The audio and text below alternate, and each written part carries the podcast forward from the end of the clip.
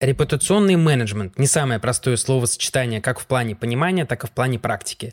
Но без него в SMM не обойтись, потому что SMM у нас находится в интернете. Друзья, всем привет! Сегодня мы поговорим про репутацию бизнесов в интернете. Разберемся с тем, что такое репутационный менеджмент, поговорим о статистике и затронем основные направления. Начнем, естественно, с базовой терминологии, чтобы до всех дошло, что же это такое.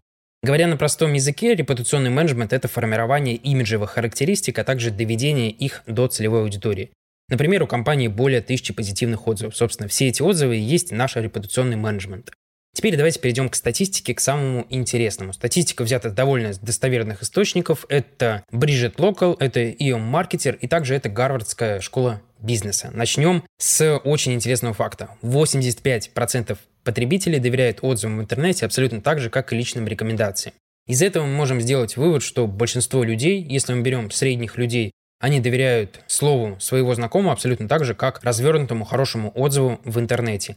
Почти 3 из 4 потребителей больше доверяют компании, если она имеет положительные отзывы. То есть имейте в виду, что у вас если просто заведено что-то на отзывиках и все отзывы нейтральные либо негативные, это, естественно, плохо, потому что люди хотят увидеть позитивные отзывы. 49% людей ожидают видеть по крайней мере четырехзвездочный рейтинг, прежде чем обратиться в вашу компанию или купить ваш товар. Мы должны пророждать в первую очередь позитив. И желательно, чтобы этот позитив не был накручен, потому что однотипные накрученные отзывы, конечно же, видно, если их не делают профессионалы. В среднем потенциальный покупатель читает 7 отзывов, после него не складывается устойчивое впечатление о бренде или компании. То есть, либо эта компания хорошая, либо она плохая, либо она накручивает отзывы, либо она эти отзывы не накручивает.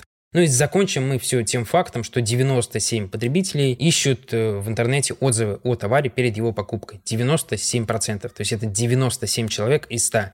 Имейте в виду, что если человек не находит отзывов о компании, он, конечно же, склонен думать что-то негативное, что компания небольшая, либо отзывы удаляет, и доверять им точно не стоит. Теперь давайте определимся с тем, зачем нам все это нужно. Подрезюмируем все то, что мы сказали выше. Во-первых, это увеличение количества покупателей по средствам доверия. Вообще здесь доверие играет, конечно же, ключевую роль. Лояльность людей за счет положительных отзывов. То есть люди доверяют, у них появляется некая лояльность. И вследствие всего этого мы можем использовать доверие как инструмент, который позволяет нам выиграть борьбу у конкурентов и долго держаться на рынке.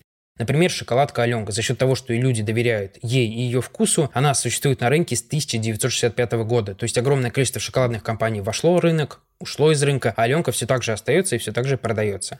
Дальше. Доверие может быть как инструмент, который позволяет продавать нам продукт дороже. Возьмем, например, сок Рич, который стоит гораздо больше, чем все его соки-конкуренты. Но, тем не менее, это сок, который существует на рынке и активно продается с 2001 года. То есть люди доверяют Ричу, доверяют компании, доверяют ее вкусу и покупают товар выше среднего. Ну и доверие может быть инструментом, который позволяет нам продавать в кризис. Берем, например, кнопочные телефоны. В 2011 году они начали выходить из рынка, и в 2013 году их производство в принципе сократились, и люди перестали их покупать. Но все так же остается один бренд, который продает товары по довольно дорогой цене, с учетом того, что, конечно же, кнопочный телефон во всем уступает сенсорному. Это компания Vertu, которая производит очень дорогие кнопочные телефоны.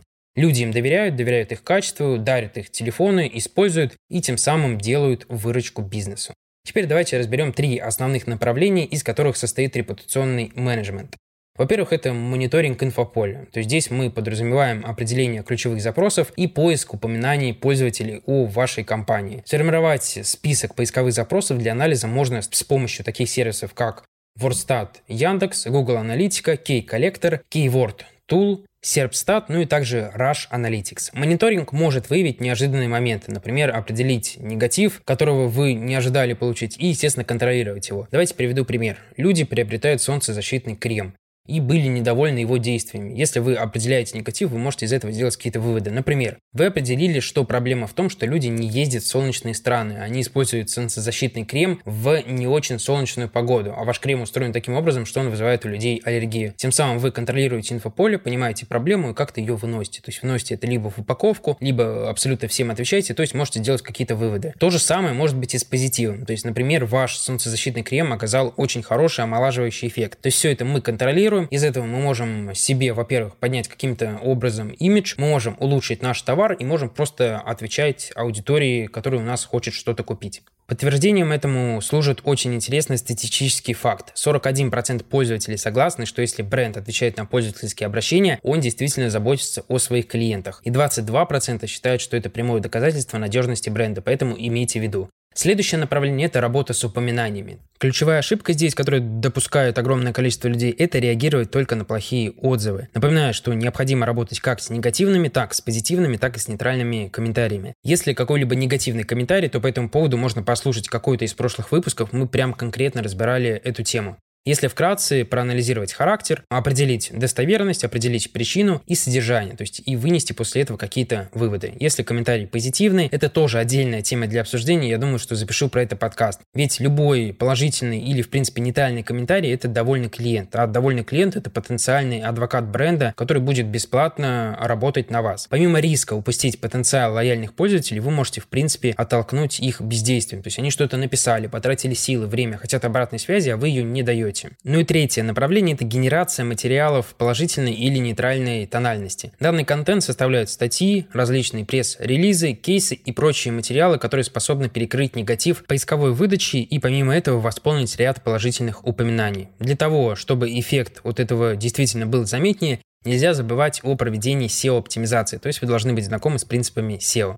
Друзья, кстати, если вы хотите поднять имидж своей компании, не вникая в сложности, вы всегда можете воспользоваться сервисом краунд-маркетинга ZenLink на котором вы сможете приобрести релевантные ссылки, отзывы, вопросы, статьи, а также каталоги для вашей компании. Система работает очень просто. Вы регистрируетесь, добавляете сайт, настраиваете проект, и ваш сайт начинает продвигаться в Яндекс и Google. И, конечно, все это ведет к общему увеличению трафика на сайте и, как следствие, пассивные продажи и хорошая репутация, довольный клиент.